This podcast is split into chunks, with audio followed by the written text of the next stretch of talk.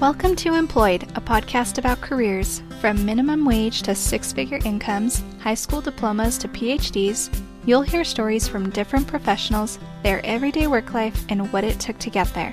Whether you're at a point of having to make a career choice, or you simply like to hear what others are passionate about, Employed is about the workers who make up our nation's economy. I'm Allie, and today we are talking with Jake, a BCBA in San Antonio, Texas who works with children on the autism spectrum. It really just caught me off guard. That was something that I never anticipated that that would happen, but I'm proud of that kid. He did good that day. You know, he ended the day well, so. Thank you, Jake, for joining me tonight. Can you introduce yourself just a little bit? Yeah, my name is Jake. I am currently working as a BCBA, so that's a board certified behavior analyst and I work at an organization that does behavior therapy for kids that have autism. What we do in that is we take a given behavior and we look at what happened before the behavior and what happened after the behavior. And from that observation, we can start to look at why that behavior is occurring. And something that's interesting with that is all behaviors have four one of four functions. They can give us access to something, they can give us some form of attention, they can allow us to escape or avoid something, or they're going to provide some sort of sensory reinforcement. And so, anything that we do, we can look at any behavior and identify one of those categories that that behavior will fall in. And so, if we look at using hand sanitizer, if someone walks over to the hand sanitizer, pushes it down, and uses it, they're doing that to get access to the hand sanitizer. Anytime we are having conversation or if we are at a pool and we yell across the pool that's to get attention or we can start to hypothesize some of those things. And then based on those trends that we see based on those observations that's when we can start to look at how to change that behavior so once we know, okay, this person is looking for attention, but they're not doing it appropriately, then we can look at, okay, what appropriate behavior can we give to replace that behavior that's not so appropriate? And so that's day to day, that's what we do in ABA is we take behaviors, we break them down, and we analyze why is this behavior happening and then give appropriate alternatives for those behaviors or teach new skills that are appropriate. And I know you have experience as an RBT, a registered behavior technician.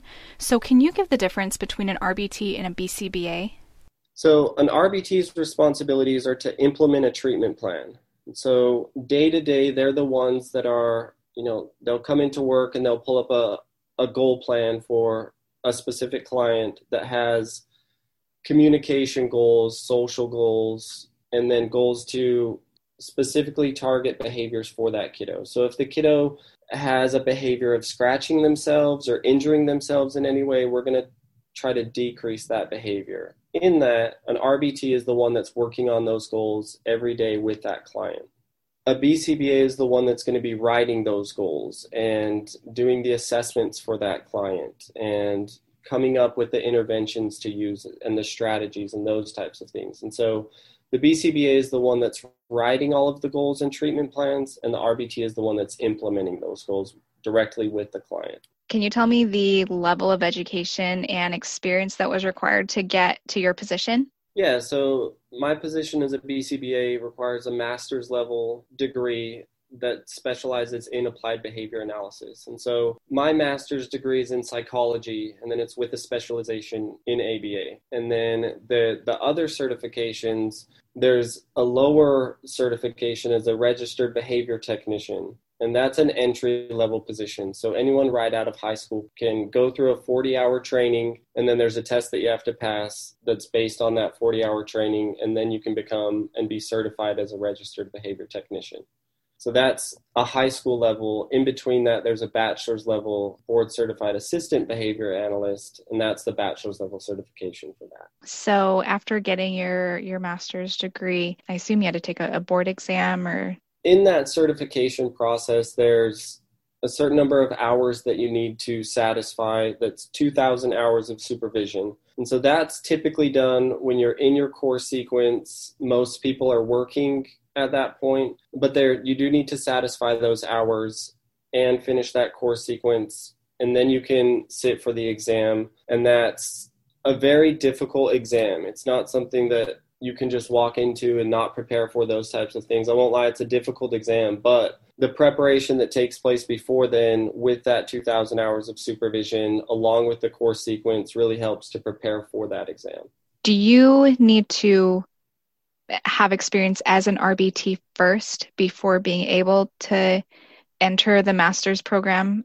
You don't have to be an RBT previously, but it does make it a lot easier in that to just understand the concepts and kind of see some of the things that happen day to day to connect that with some of the textbook terminology and, and clinical aspect of it, the research side of things. And so it's definitely beneficial to practice you know before becoming a BCBA, but it's not required by any means. There's definitely people out there that go through a program and, and receive that BCBA credential and work in research or things like that where they don't have you know a, a clinical day to day practice experience, but they still have satisfied those hours in other ways. And then you said the bachelor's level was the BCABA. Is it generally helpful for people to get their bachelor's degree in something like psychology, or have you seen a wide range of, of bachelor degree backgrounds? the the bachelor's degree can be in several different fields it's not it's more based on the university if they'll accept that degree my bachelor's degree is in social work and so it's not something that's directly related to a master's degree in psychology or any specialization in ABA. But I would say the, the preferred way to go about it is if you graduate high school and you're looking for a job, you can go through a 40 hour training to become an RBT. And that's something that a lot of organizations will pay for. They'll pay for that training in your first couple weeks with the organization. They'll put you through that RBT training. So, fresh out of high school, you could apply for these jobs and you could be in a job that pays anywhere between $15 to $19 an hour right out of high school that a company will pay for. As you're working as an RBT, you can go in that bachelor's level program and receive that course sequence and have an understanding about behavior so that you can become a BCABA and then work as a BCABA while you're in a master's level program becoming a BCBA. And so that's kind of the, the preferred route in that, but a lot of people will skip over the BCABA and study something different and then work as an RBT, get a master's level degree, and become a BCBA that way. There's a, a few different routes you can go to get there. What are the demographics of your field as far as gender and age go? What do you typically see with your coworkers?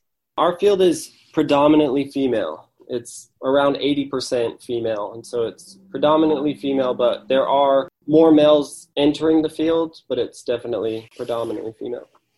I'd say definitely younger. That's, you know, I'm, I'm probably very average in, in age there. I'd say most employees are between 20 and 30, but, you know, the BCBAs are, or professionals in the field that have been at the company for longer, they're a little bit older, but not, I mean, 30s, 30 to 50 what range of salary can someone typically expect to make as a BCBA with your numbers of years in the field? The BCBA starting out will make anywhere between 50,000 and 70,000 a year. That's kind of the range for that. And it definitely depends on your experience. Having a BCBA that's new that previously worked as an RBT, that might be something that would increase that starting out as a BCBA. And so if you have experience previously working as an RBT, that would definitely help. I mean, of course, along with years at the company and things like that. Do you see any benefits to working in your particular field? In the aspect of understanding behavior in depth is something that translates into my life every day and it's something that we can analyze any behavior and generate behavior change based on that so it's not not something that will affect how many vacations i can take but you know looking at all the different behaviors that anybody has every day, being able to look at some of those things and generate positive change with that, whether it's myself, my family, my friends, anyone that is interested in that. You encounter people every day and being able to understand that aspect of them, that would be very helpful. Yeah. How is your progress measured and who are you managed by?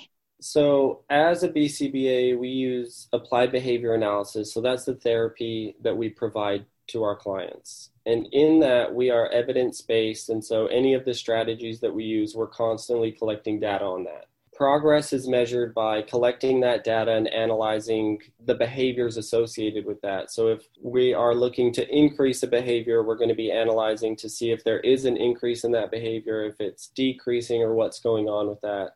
And then adapt and make any changes that we need to accommodate that. And that's with our clients. On the work side of things, going back to we work in behavior analysis. And so looking at staff and supervising and, and those types of things, we, we're doing the same things for us. So we're constantly writing goals in our annual evaluations and we have checkups to monitor those goals and things like that. So whether it's progress with the clients that's data based or progress with the employees and supervisees and supervisors, those types of things, it's all data based and, and goal oriented. I'm supervised by, we have a lead BCBA, and then we also have a clinical director who oversees all of our rehabilitative services. So we also have speech therapy and occupational therapy along with our behavior therapy that we do. And so the director of all of those services, she oversees everything. And then I have a direct supervisor as a lead BCBA. And then I supervise RBTs. That's kind of the hierarchy there. What are your typical work hours? So our work hours are we work a typical 40 hour work week at least at my organization. That can fluctuate but at my organization it's a typical 40 hour work week. I'm mostly in the clinic setting and so that's with clients or with staff just around the office. But we do go in and home as well and so there are those times that we'll go have a supervision session in the home where the RBT is working with the client or family in the home, those types of things. But the majority of the time, we're in the clinic Usually Monday through Friday, daytime only? Yeah, typically it's Monday through Friday, 40 hour work week. Can you walk me through an average day at your office from the time you arrive to the time you leave? Coming into work, you know, we get there a few minutes before the kiddos, typically 15 minutes, kind of get our, our room situated for the day, any toys or puzzles or games that we want to work on or use with our clients. And then the day starts as a BCBA. When I go in with kiddos, an RBT is in there working with them. Typically, I'm not working directly with the kiddos, so I'm supervising the RBT or looking at the treatment plan for that client. And so in those observations, we're looking at, you know, what the client's goals are, what they're working on.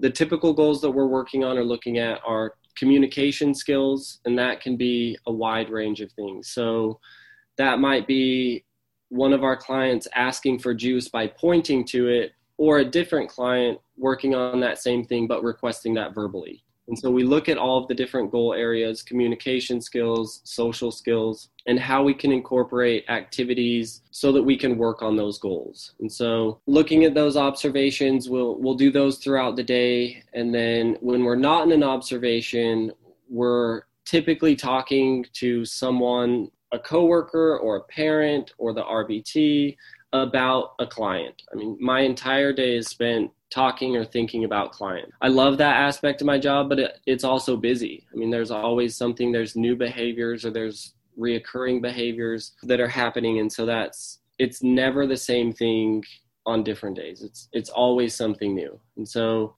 there are times that we'll work directly with a client. That's currently what my typical day looks like is I'll have a couple observations in the morning and then in the afternoon I'll see a client for a couple hours directly and I'll be the one that's implementing those goals and working on those things. And so we do have that that is something that a lot of organizations do, but there are organizations that BCBAs don't work directly with clients. And so that's just something, you know, to look into and a personal preference in that. But after finishing with clients, you know, it's either the end of day or we'll work on some documentation, writing notes, collecting data, those types of things. And then that's the end of the day.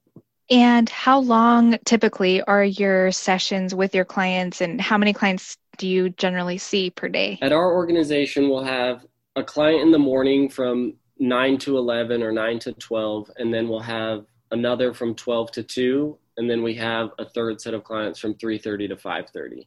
So that's the schedule at our organization. So you'll see at most three kiddos in a day. That can change so much depending on the organization that you're with. So at my organization, that is how it functions. But there's other organizations that you'll see one kiddo for four hours in the morning and then you know another kiddo for four hours in the afternoon that type of thing. And so it can really fluctuate in the session length and kind of the structure of that depending on the organization that you're with.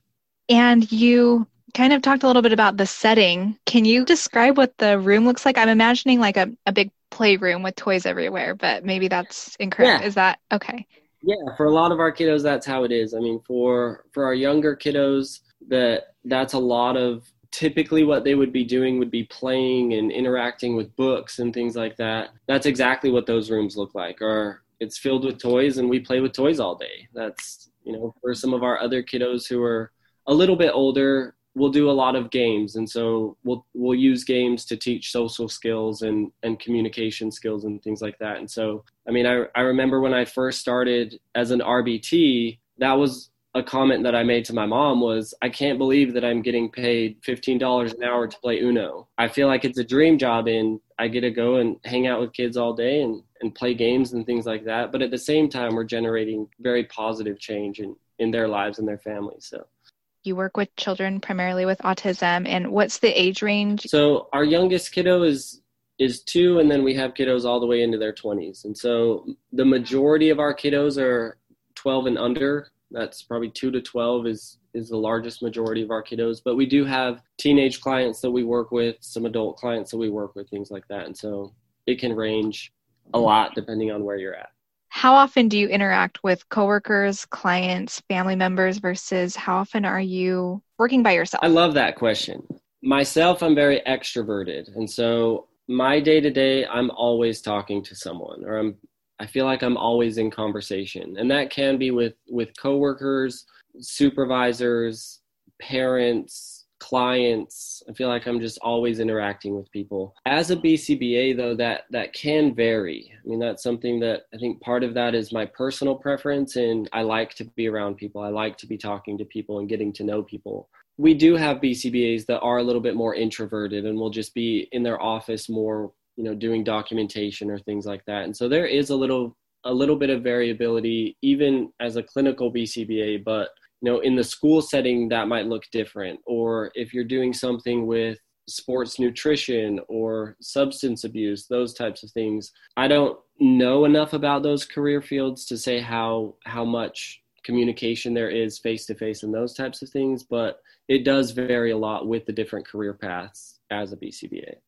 and you just listed off a few other fields that I had no idea BCBAs could work in. Are there are there others you you mentioned school settings? There's a lot of areas that BCBAs work in. So some of the ones that are more common would be like a clinical BCBA, the type of thing that I do, working with kids that have autism in the clinic or home setting as a supervisor, those types of things. That's one of the most common jobs that a BCBA will fill. Another common one would be in the education system in providing kind of some of that oversight for special education classes and those types of things. But as a BCBA, there are so many opportunities out there in working with gerontology or pediatrics on the behavioral side of things, but then looking at substance abuse and child maltreatment, abuse, those those career paths, but then you can look at health and fitness or sports or organizational behavioral management, which is looking at helping corporations change the behavior of their employees. I mean, even in animals, we look at behavior and so any behavior change or behavior analysis there's there's opportunity for that as a bcba what is the best day that you've had at your job or a time that you remember as feeling just really happy and satisfied and just knowing that you picked the right field?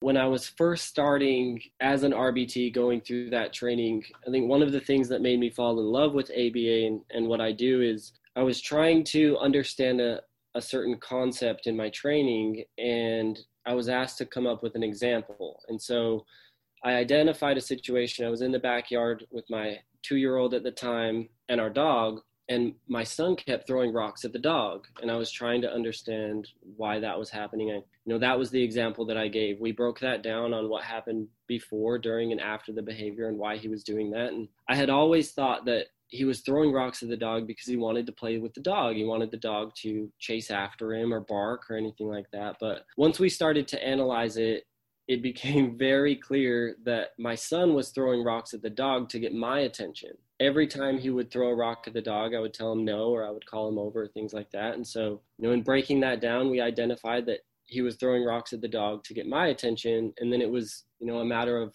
two or three days spending five to 10 minutes in the backyard that he completely stopped throwing rocks at the dog. And it was as simple as just giving him attention every few seconds and then kind of thinning that out to a couple minutes and, and going from there. But I mean, it was something to to identify a behavior that's personal and I have a connection with that and those types of things and to see so quickly that behavior change just by observation and, and implementing strategies was it blew my mind. I mean, because obviously as a dad of a two year old, I wasn't fully ready to deal with all of the behaviors that come with a two year old.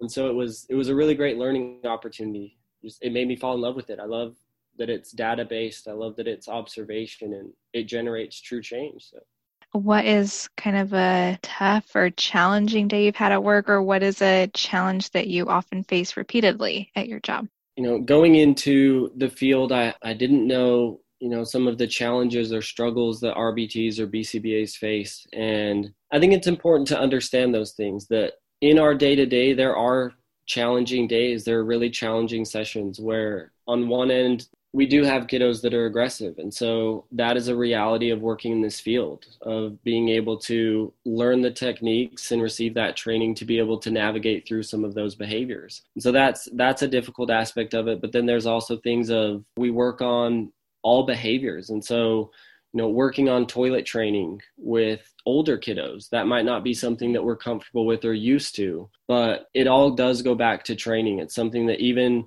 not being familiar with those things or fully comfortable with those things just because i didn't know about them fully wasn't something that that pushed me away or or made me hesitate in this career path because of that training. It's something that there is that oversight, there is that support, there is adequate training and those types of things. And so, even though I wasn't fully aware of some of those things and those things can be difficult, I've never had a time where I don't feel like I'm supported in that or I don't feel like I know what I should be doing in those situations. It's a helping field. And so, whether that's we're helping clients or helping each other, you know, at the end of the day, that's what we're there for. So. What's kind of a fun story or just a, a neat, unique experience that you've had at work? I would say the the strangest thing that's happened at work or the most unexpected i'll put it that way is i was in a home session and we were working on on a certain behavior and there was some frustration there and the kiddo didn't want to complete the task that was assigned. And his family was there his mom and his grandma were there and, and they started you know giving some responses and this kiddo just kept getting frustrated and frustrated and he's not an aggressive kiddo, but he talks about being aggressive a lot. He'll he'll give threats sometimes. And so we were sitting there and he went out to the garage and we were kind of wondering what he was doing and then he walked back in with a hatchet. It was one of those moments where I was caught off guard. I didn't fully know what to do in that situation. That's not something that we receive training on is what happens if someone brings a hatchet into the session. But at the same time it was something that we all knew that that there wasn't going to be any any aggression towards anyone else in that. You know, he said that he was going to break his Xbox and the TV and things like that. But it really just caught me off guard. That was something that I never anticipated that that would happen. But the family worked through it really well, and we ended the day happy. And I mean, it was just one of the behaviors that we worked through. So that's something you know we can't always anticipate what happens. But I'm proud of that kid. He did good that day. You know, he ended the day well. So oh, how did how did you guys work through that? What what do you say to to de-escalate that situation or what did the family do or was this uh, something that they encounter um, on the daily the, the, threats and those types of things are pretty or were pretty routine at the time that i was working with them, and so i mean it wasn't something that you know of course we took it serious because of the situation but you know just talking him down from that taking a break from the task those types of things but also just explaining to him because he he had a lot of verbal communication. And so being able to explain you know this isn't going to get you anything that you're looking for there's better ways to go about it and those types of things. And so he kind of recognized that and completed the task that was originally assigned and had a good day. Oh my goodness. Well that is exciting what is the end goal for somebody in your position? What is the end goal for a BCBA? Are there certain positions that you're trying to work up towards or end your career in?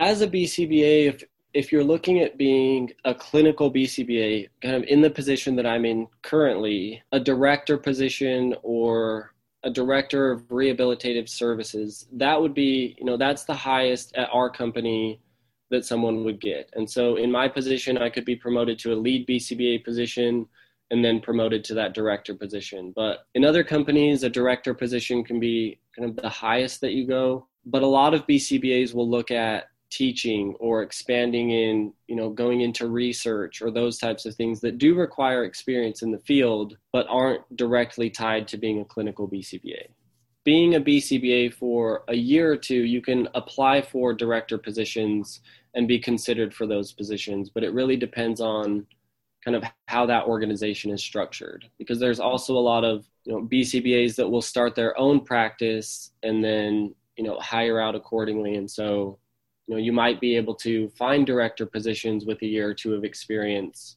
in a smaller company or things like that. But the demand for bcbas is is endless. I mean the job security currently as a bcba is phenomenal. And so there's there's such a need especially in san antonio but across the country because i mean autism rates are continuing to rise. And so there's more and more need for bcbas how did you hear about BCBAs or RBTs, did you always know that this is something you wanted to do or, or what kind of sparked your interest? I did not. I I actually was looking more at physical therapy and that was something that, you know, in, in studying some of those courses, I I took a social work class and got interested in that. And in that social work program, I had to do an internship. And so I was looking for a place to do an internship, and a family friend let me know about Behavior Keys and that was just an opportunity for that. And so, as my internship or as part of that internship, I did the 40 hour RBT training. And then once I finished and graduated, then I applied for a job as an RBT and kind of started there. But even at that point, I didn't fully understand what a BCBA was. I wasn't super interested in that other than, you know, an RBT was a, was a great paying job and, you know, something that I was looking for at the time. And so as I worked there and kind of learned more about being a BCBA, it took all of the aspects of psychology that I loved in the way that we think and kind of how all of those things influence our behaviors and our interactions and all of those things and then learning about the behavior side of it and we take everything observable it's exactly what i want to do. And so i knew what i wanted to do in my career i just didn't know that it was called being a bcba if you could be doing anything else for a living and money education they were not factors what would you be doing? I'd be playing alongside lebron james in the nba playoff right now but I knew that that that was not going to happen a long time ago. Yeah, that was that was always my childhood dream, but it didn't work out. Then I found my dream job. Being a BCBA is, is truly my dream job. So, what other information did I not hit on that you think is important for people to know? If there is anyone that's interested in, in you know, if they're looking for a contact or anything, they can definitely reach out. I'll, I'll leave my email, and I'd love to give any information that I can or help in that process. Thank you to Jake for donating his time to the show. For anyone looking to reach out to Jake, his email address is listed in the podcast description. If you or someone you know is interested in becoming a future guest, please email employedpodcast at gmail.com. Thanks for listening.